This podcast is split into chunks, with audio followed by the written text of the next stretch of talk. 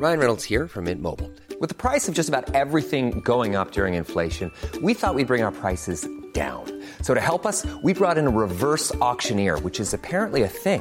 Mint Mobile unlimited premium wireless. Ready to get 30, 30, bit to get 30, bit to get 20, 20, 20, bit to get 20, 20, bit to get 15, 15, 15, 15 just 15 bucks a month. So, Give it a try at mintmobile.com slash switch. $45 upfront for three months plus taxes and fees. Promo for new customers for limited time. Unlimited more than 40 gigabytes per month. Slows. Full terms at mintmobile.com. Even when we're on a budget, we still deserve nice things. Quince is a place to scoop up stunning high-end goods for 50 to 80% less than similar brands. They have buttery soft cashmere sweaters starting at $50, luxurious Italian leather bags, and so much more. Plus, Quince only works with factories that use safe, ethical, and responsible manufacturing. Get the high-end goods you'll love without the high price tag with Quince. Go to quince.com slash style for free shipping and 365-day returns. Millions of people have lost weight with personalized plans from Noom, like Evan, who can't stand salads and still lost 50 pounds. Salads, generally, for most people, are the easy button, right? For me, that wasn't an option. I never really was a salad guy. That's just not who I am. But Noom worked for me. Get your personalized plan today at Noom.com. Real Noom user compensated to provide their story. In four weeks, the typical Noom user can expect to lose one to two pounds per week. Individual results may vary. From MCIE. To Jani Kozlowski, inclusion is personal. I was born with a rare orthopedic impairment that affects my joints and my spine. I'm kind of a bionic woman from the waist down. I have total joint replacements in my hips, knees, and ankles. And I was included throughout school. There were times through my childhood when I was pulled out for surgeries. I was homeschooled for part of my senior year of high school. Um, but I experienced inclusion firsthand as a preschool age child and all the way. And not only did she experience the benefits of inclusion, the benefits are backed by research. We have a large body of research that supports inclusion in early childhood, both for children with disabilities and without disabilities. Children with disabilities tend to make positive gains across all areas of development. They have higher level social skills, improved peer relationships. They can make gains in language and literacy. And those benefits are found in children regardless of the nature or type or severity of disability. But it's not just about the benefits for learners with their academic or social development. I believe inclusion itself is healing, you know, because when you create inclusive learning environments, you're basically creating a culture of kindness and caring and belonging. And everyone in that space deserves kindness and caring and that feeling of belonging.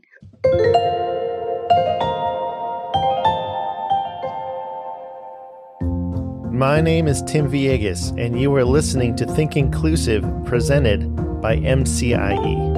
This podcast exists to build bridges between families, educators, and disability rights advocates to create a shared understanding of inclusive education and what inclusion looks like in the real world. For this episode, I talked with Jani Kozlowski, author of the book Every Child Can Fly An Early Childhood Educator's Guide to Inclusion. We discuss why inclusion matters in early childhood education programs and how we can prepare educators to create inclusive learning environments for all learners. Thank you so much for listening. And now, my interview with Jani Kozlowski. Today on the podcast, we'd like to welcome Jani Kozlowski, who is a technical assistance specialist for the Early Childhood TA Center at the Frank Porter Graham Child Development Institute at the University of North Carolina, Chapel Hill. She provides TA around topics such as early childhood inclusion, professional development, and collaborative partnerships. Previously, Jani served as the inclusion lead for the Office of Head Start National Center on Early Childhood Development Teaching and Learning. Jani is the author of the book Every Child Can Fly An Early Childhood Educator's Guide to Inclusion. Jani, welcome to the podcast. Thanks, Vegas. Nice to see you here. I learned uh, that your uh, nickname was Vegas in college in your last blog post. You're right. Cool nickname. it was one of those nicknames that just stuck. Thank you so much for this opportunity, Tim. I really appreciate it. You know, it's all one system. The pre-kindergarten programs that school district runs are really the start of inclusion for young children with disabilities. So it's pretty cool to have this opportunity to reach them and to think about how we might be able to partner between early childhood and K 12, you know, as a country going forward. So tell us a, a little bit about your early life and how it prepared you for the work that you do now. Okay. Well, you know, the book is really personal. I include a lot of personal stories in it, including the fact that I was a child with a disability. I was born with a rare orthopedic impairment that affects my joints and my spine. I'm kind of a bionic woman from the waist down. I have total joint replacements in my hips, knees, and ankles. Didn't know that you could get joint replacements in your ankles, but I'm here to tell you that you can. It's a condition that was passed down to me by my father. It's a form of dwarfism. So I'm a very petite lady. As a child, I watched my father navigate the world as a person with a physical disability. And my dad emigrated to the United States from Argentina before I was born. He went to medical school. He was a practicing psychiatrist. You know, his life wasn't perfect, but he accomplished a lot as a little person. And so that was sort of my first impression of, you know, what it is to, to navigate this world. And, and I was included throughout school. That was not a question at all. There were times through my childhood when I was pulled out for surgeries. I was homeschooled for part of my senior year of high school. Um, but I experienced inclusion firsthand as a preschool age child and all the way. And and I tell some stories about those experiences in the book. I'm also the parent of a child with a disability. My son Ricky has been the greatest teacher of all. He has ADHD and he has a sensory integration disorder, but he's completely triumphed in spite of all that. He's 23 now and he has a really rewarding career and is just the most amazing human being in the world. There were attempts to segregate him even in kindergarten. There were attempts to put him in a class with children that were just, just children with autism. And I knew that Ricky learned differently from other children, but he was never disruptive. And so I remember asking the teacher, you know, what's going on? Why do you think he needs a separate class? And she said, well, for example, when all the other kids are in circle time, Ricky is underneath my desk looking at the hardware, which by the way is still an interest of his. He fixes complicated diesel engines and he works on forklifts and giant construction equipment. So anyway, he, we were able to figure out ways around it. And, you know, growing up, I always wanted to be treated just like everyone else. And I wanted that for my son as well. So those were a lot of early experiences that kind of led me to this work. I was messaging with someone last night. It was a a family member, kindergarten. Mm-hmm. Their child, you know, they got a draft of their IEP.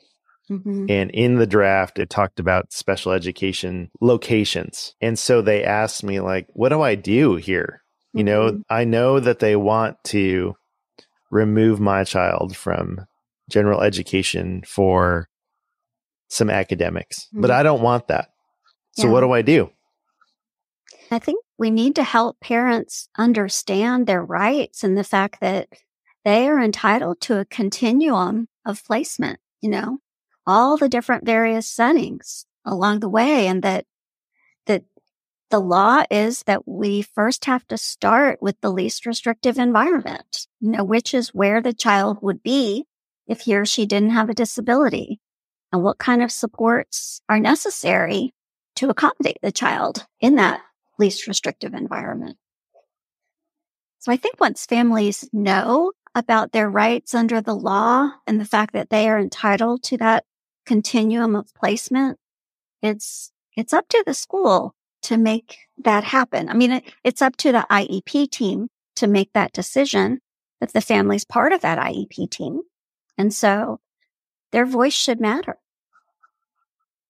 You tell the story of this baby bird, and I'm assuming that's the reason why you called the book what you did. But if you could share that story with our listeners, I would love that.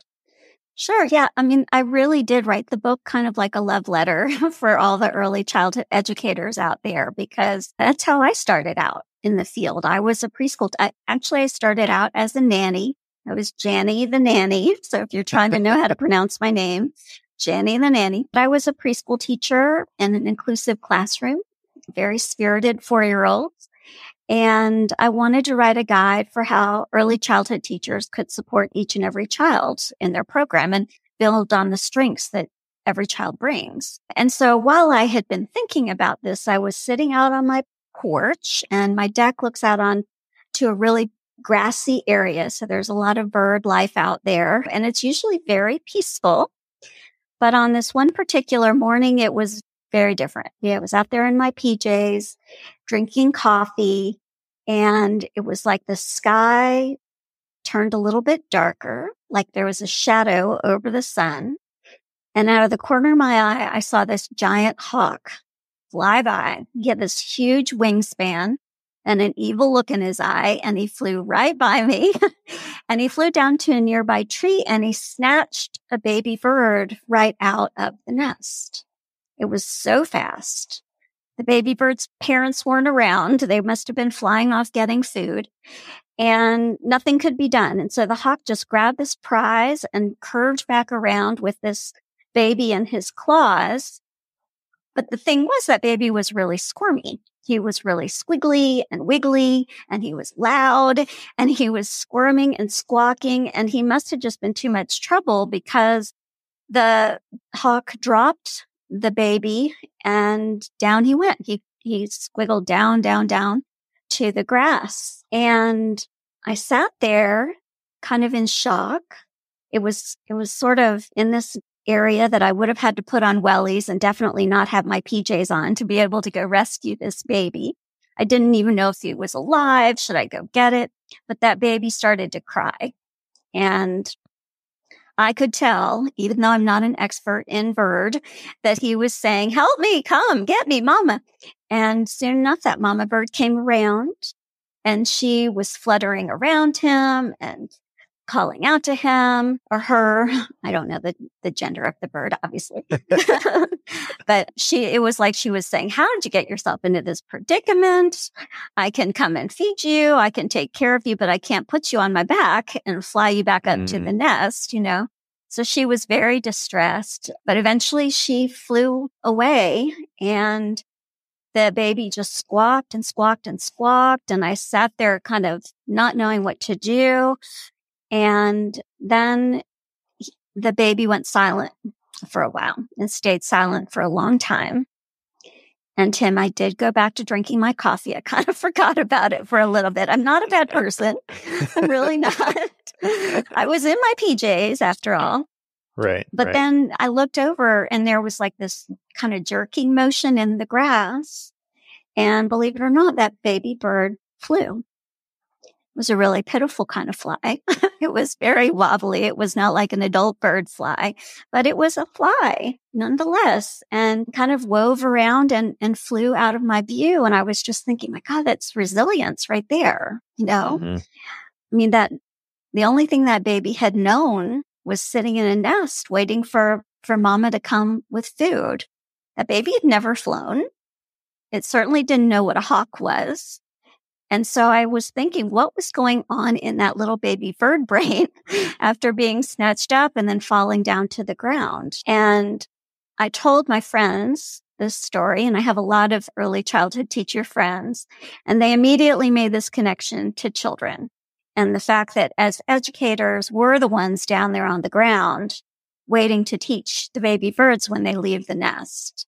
Mm. And when we think about the children that come to our classrooms or our programs, oh. we don't know necessarily what their life was like before you know, outside of the nest. We don't know how they left the nest and they arrive to us in different ways. Some children leave the nest in a really gentle sort of way. Others leave in a traumatic way, but they all arrive in our programs with different skills and different abilities. Some of them come to us with mama bird by their side. She leaves them with a peck on the cheek and they already know how to fly. You know, they're, they're pretty competent already. And others seem only to know how to squawk and carry on and kick and fight and roll around on the floor. I know, and my friends knew as well, that all children can learn to fly. And they might not fly in a straight path and they might not fly the way other birds fly, but they can learn to fly in their own way. And with our love and our care and our support, um, and so I start off the book with that story because it really kind of shows what inclusion means to me and, and how as early childhood educators, if we approach those baby birds in that way and figure out what their strengths and abilities are and how we can support them, every, every child has that potential to. I love the, the connection between the struggle of, of the mama bird mm-hmm. that like, I want to help you, but also the mama bird gave the the baby bird space to figure it out. And so I think I, uh, there's a lesson for me there. I didn't uh, even think about that, Tim. As a former special education teacher, it was really easy for me to to step in when I saw my students struggle and mm-hmm. be like, "Oh, let me let me help you." you know? Right. Instead of stepping back and saying, they can figure it out, they can do it, mm-hmm. you know? Mm-hmm. Yeah. So that's what, that's what made, when I read the story, that is how I connected oh, my story cool. to, to that mm-hmm. one. So, you know, so one of the reasons why we we wanted to have you on was connecting the worlds of early childhood and K-12. So there's a lot of K-12 educators that listen to this this podcast What's something that a K 12 educator may not know about early childhood education, specifically related to inclusive education? Well, you know, I, I'm an inclusionist. I love that term that you use. And it's so cool to be able to, to connect with other inclusionists, you know, K 12, early childhood alike. But I think, you know, the first thing is that inclusion in early childhood sets the trajectory, right? It's, it puts children on this lifelong path to inclusion, children and families, because they start off with this vision of what it could be like, you know?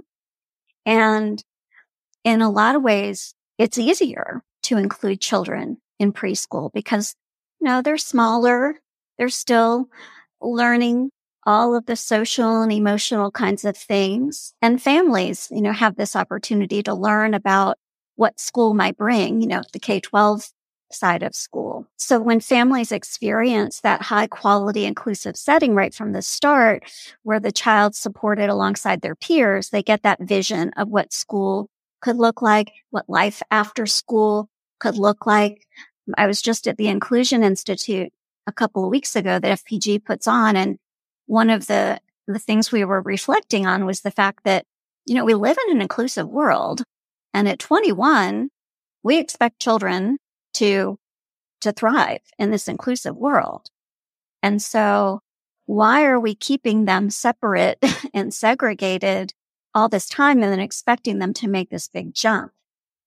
I mean, thank goodness there aren't separate grocery stores or separate restaurants. And, and so being in an inclusive environment, children with disabilities can learn skills for navigating the inclusive world right from the start. And their peers can learn. They can learn about what it looks like when children overcome challenges, what resilience looks like, what, you know, what struggling and, and succeeding looks like and accepting differences early on as well. We have a large body of research that supports inclusion in early childhood, both for children with disabilities and without disabilities.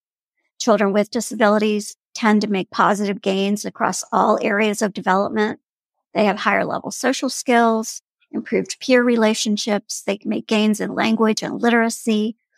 And those benefits are found in children regardless of the nature or type or severity of disability. I mean, inclusion in early childhood benefits children with the most severe disability almost the most. And then it is also the research has shown that children without disabilities also benefit from those inclusive environments. They have greater cognitive and language skills, higher levels of empathy that you might imagine. They achieve an awareness and respect and understanding of diverse abilities.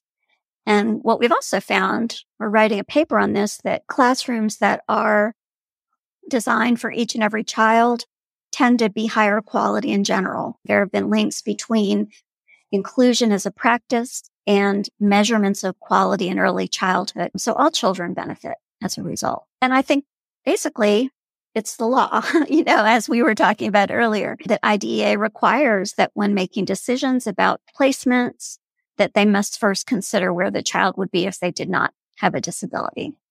So I, I mean, I think those are the things that K-12 educators know, but they also can know that that's true for early childhood as well. So in the law for K-12, they the the law makes a distinction about removals and specifically about eh, basically if a student is particularly disruptive to the learning of of themselves or others and does because I am not aware I I I'm I'm embarrassed that I don't know this question but is it the same for early childhood as well you know be- it's it's different in that in early childhood, pre-K is not, you know, is not in the law like K-12 is. I mean, it's, mm-hmm. it's, I mean, in the, I think in most all states, kindergarten is, is part of the, the school, mm-hmm. you know, the range yeah. of ages is what I'm trying to say. Sure. And we're just now starting to see universal pre-K in some states, but certainly not all. You know, that's building. And so the you know, the difference is that K 12 is available through the public school system in the United States and birth to five services are in what we call a mixed delivery system. And so the, the whole thing about removal isn't, isn't, there aren't restrictions on it in the same way as K 12 because it's not, you know, it's not a requirement that a state offer sure. pre-K. Right. Uh, and actually what we end up seeing is that children with disabilities end up getting suspended or expelled at a much greater rate, even in childcare programs. So we kind of see that same dynamic that we know happens in K 12 occurring in childcare. And it used to occur in Head Start too, but Head Start created a requirement regulation that children can't be suspended or expelled, at least not with substantial, you know, reason for cause that's documented and so forth. Right. So that that's a piece of work that we're working really hard to to help states figure out is around suspension and expulsion. The the disparities around ability and also the racial disparities as well. Can you imagine three, four, and five year olds being suspended? Kicking out right. a three year old. I know. Yeah. yeah. Right giving up on a three year old. Yeah. it is. Yeah. Yeah. Yeah. I, I think we have a lot of work to do in that regard, you know, and, and I think it's really, I, I don't blame the educators because I think it's about having this, the tools and the competence and the confidence to know what to do, you know, and to have a supportive team that's going to help to work together to figure out some solutions. I, I remember when I was a preschool teacher and we had a child that was very disruptive and my co-teacher, I remember saying, can't we put him in a therapeutic preschool can't we find a therapeutic preschool program for him? And I thought to myself, aren't we the therapeutic preschool? you know, I mean, what's different here? I, I mean, that that's what we do, right? Yeah. So yeah. it isn't something that should be different. It's something that if you're a quality early childhood program, then then you're a therapeutic place, you know, and you figure it out. That conversation I'm sure resonates with a lot of listeners because in K 12, that that conversation happens a lot. Can't they go Mhm. somewhere else? They're too disruptive. I can't teach. We need to be building up the capacity of the educators that are serving the students. I mean, that's really why I wrote the book so that Mm-hmm. early childhood educators would understand the system, first of all, and be able to think about how it relates to their lives, but then also to have some tools and strategies. And um, there's a huge glossary in the back. I don't know if you saw that when you were looking at the book. And I was like, oh no, did this go too far? I didn't realize the glossary would be that, that huge, but it's true. We use so much jargon in this world. And so, you know, having that, that place to dispel the, the confusion around what the terms mean. And there's a chapter on learning environments, a chapter on teaching practices, a chapter on social emotional teaching practice in particular. So that to give educators some strategies that they can use, not all the strategies, but a good sampling of some of the strategies that are available to them.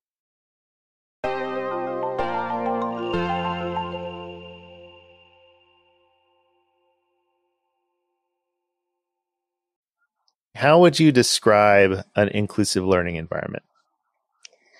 So I, I love that question. And I think inclusive learning environments are ones that have an appreciation for children's strengths and interests. They provide opportunities for growth and learning. And they're a place where any child can be successful. You know, if the right conditions are met, any child can succeed there. And, you know, we, we have the ability to think differently about education, to design learning environments that consider the child's perspective with activities that are individualized for the diverse learning styles that young children bring. Um, and, and it's down to those three defining features of inclusion itself, right? It's not just about access, but it's also about participation and supports. You know, learning environments, it's not just about getting in the door, but how designing learning environments that engage all learners with universal design principle, with individualization, with strategies throughout the day for children to have opportunities to learn to work toward IEP goals or IFSP goals, and that learning takes place within the context of relationships that we have with others. So developmentally appropriate schedules and lesson plans and other experiences that staff and families can use together to make those accommodations that will support all children. Uh, and then the, an inclusive learning environment is also one that has supports not just for children and families, but supports for educators. No, um, Mm. the research tells us that that educators are typically value. They typically value the concept of inclusion, but they are concerned that they, you know, don't have the skills. They don't have the training. You know, what, one of the examples that we use a lot in early childhood is the use of a feeding tube, right? And so you have a child come and they use a feeding tube and the educators never helped a child with feeding using a feeding tube. But the thing is, the parent hasn't had that experience either. and the parent has had to learn. And the Mm. parent did learn. And Yeah. the parent is open enough to show that educator, this is how you can feed Janny. You know, this is, she needs a feeding tube to eat her lunch. And this is how you can support her with that. So once educators have those supports and that professional development and that collaborative partnership with families and with other educators and coaches and you know they have access to the resources and supplies they need. That's a way to set up an environment where educators can be successful too. And i i do believe that it's that edu- that high quality inclusion isn't possible without those supports. How can we better prepare educators? I listened to your podcast where you had an early childhood leader on from Illinois talking about how she had learned about serving children in inclusive settings in college. And then she got to the district and it was all segregated. And she thought, this is not okay. And I remember one of the things that she talked about doing was taking teachers on field trips so they could see it in action, you know, see it happening. And we have so many great videos out there where you don't have to take a field trip to see it in action. But, but yeah, I mean, I think that's part of it too is understanding what this looks like. What are the possibilities? How it benefits children and families and how I argue it benefits educators as well. I'm, I'm doing a session at the National Association for the Education of Young Children Professional Learning Institute that's called Supporting Inclusion When Teachers Are Stressed to the Max. because I believe inclusion itself is healing, you know, because when you create inclusive learning environments, you're basically creating a culture of kindness and caring and belonging. And everyone in that space deserves kindness and caring and that feeling of belonging.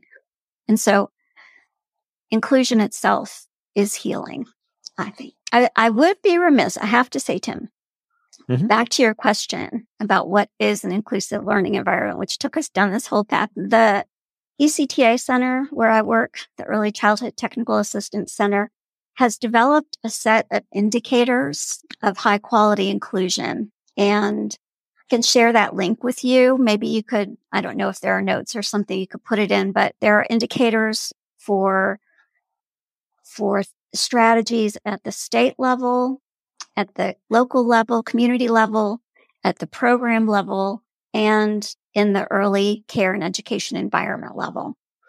And so that's another lens to think about what is high quality inclusion is through that lens of those indicators. And it's a lot of things we've talked about, but they can be really helpful as well as a tool for, for educators that are looking to, you know, to strengthen their practice. We will include a link to that in our show notes. Also, you mentioned videos. Mm-hmm. And so are those also available on the ECTA website as a resource or are, are you talking about something else? We do have some videos available on the ECTA website. And then I also have just compiled a collection of resources, you know, sites where states have compiled videos of practices. There's great collection out of California. Illinois has, has compiled a bunch. Illinois actually has this set of modules called Understanding Inclusion through the University of Illinois that's free to everyone that focuses on inclusion in early childhood and has lots of, of content and videos too. But I can look through my list and send you some of my favorite places if you're interested.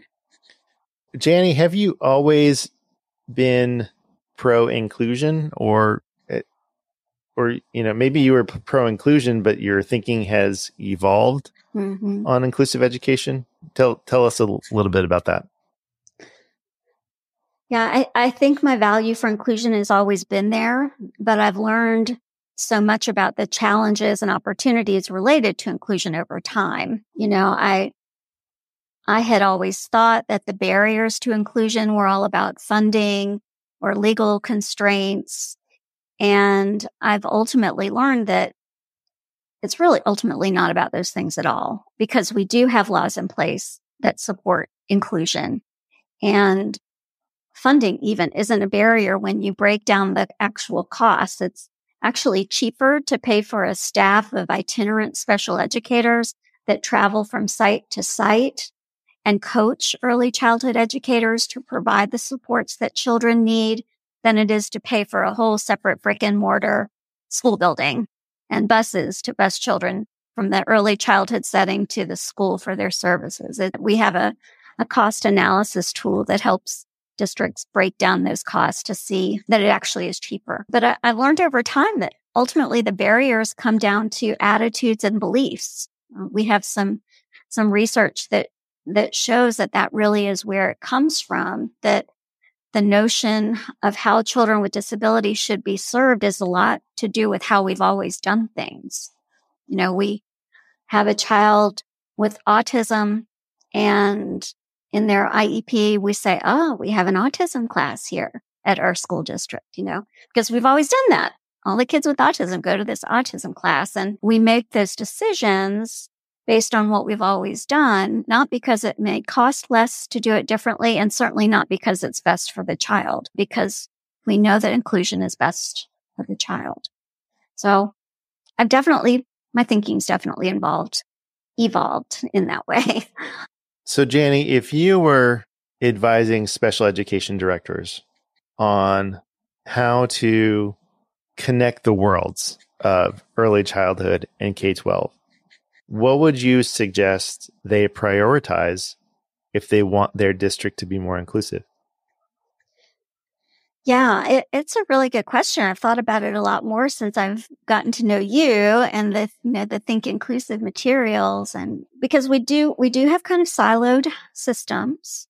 But I guess I think that the early childhood folks within a district have a lot of wisdom to bring to the team. You know, Piaget once said that play is the work of childhood. And a lot of times there are people that think that early childhood or pre-K is just play. But but young children learn through play. And I would argue that older children and even teenagers and adults learn through learn best through play as well. I mean, if you think about like the science experiments from middle school that you really loved were the ones that were engaging and fun. It was, it felt like play. So I, I think there's a lot that those two systems can learn from each other just based on those kind of deep values that are held by my early childhood friends. and I would also, you know, that there are indicators in the state performance plans and the annual performance report, the SPP APR that states have to submit to OSEP, the Office of Special Education Programs every year.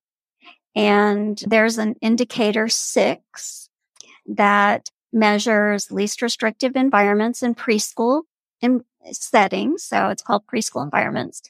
And it looks at the percentage of children ages three to five that spend at least 10 hours a week in an inclusive setting. And so it's actually all the different kinds of environments are reported. But what we look at around inclusion in preschool is the percentage of children that receive their services or, or spend at least 10 hours a week in regular early childhood programs like childcare or Head Start, but that also receive their services there. And, you know, a lot of programs will have children in an inclusive placement like Head Start or childcare, but then they bus them back to school for services. And it's a real waste of learning time. It's a waste of money, the cost to rate, you know, run the bus and pay for the bus driver and so forth. And so I, you know, that there's an interest in, in showing all of the cool things that districts do on behalf of children and families and indicator six is part of that. And so um, finding ways to connect with the early childhood experts in their area, to learn from one another, and to strategize together about how we can make a difference so that that preschoolers are also in least restrictive environments, you know, served alongside of their peers.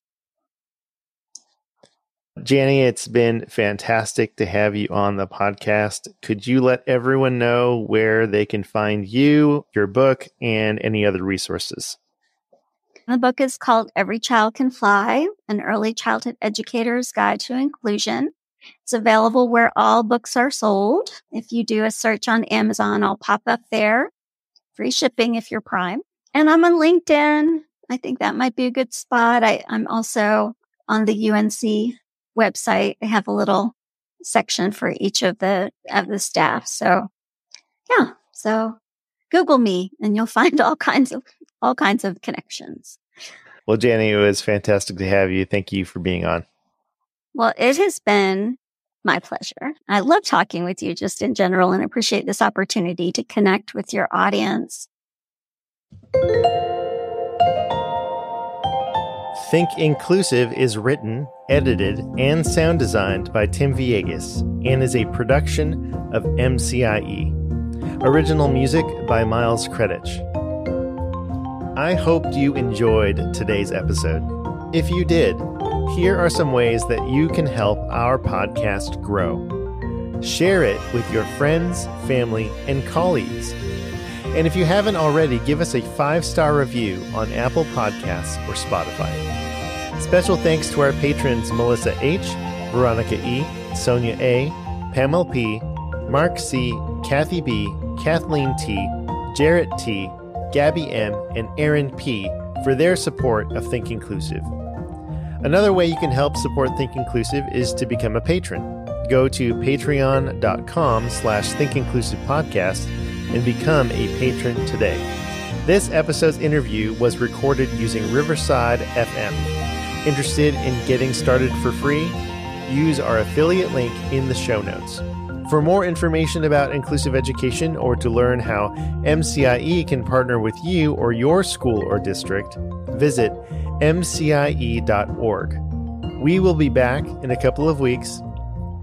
Thanks for your time and attention. And remember, inclusion always works.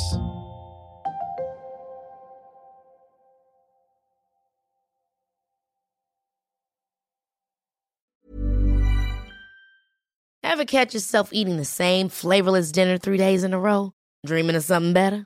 Well, HelloFresh is your guilt free dream come true, baby. It's me, Keke Palmer. Let's wake up those taste buds with hot, juicy pecan crusted chicken or garlic butter shrimp scampi. Mm. Hello Fresh. Stop dreaming of all the delicious possibilities and dig in at HelloFresh.com. Let's get this dinner party started. Hi, I'm Daniel, founder of Pretty Litter. Did you know cats tend to hide symptoms of sickness and pain? I learned this the hard way after losing my cat, Gingy. So I created Pretty Litter, a health monitoring litter that helps detect early signs of illness by changing colors, saving you money and potentially your cat's life. Pretty Litter is veterinarian developed, and it's the easiest way to keep tabs on your fur baby's health right at home. Go to prettylitter.com and use code ACAST for 20% off your first order and a free cat toy. Terms and conditions apply. See site for details.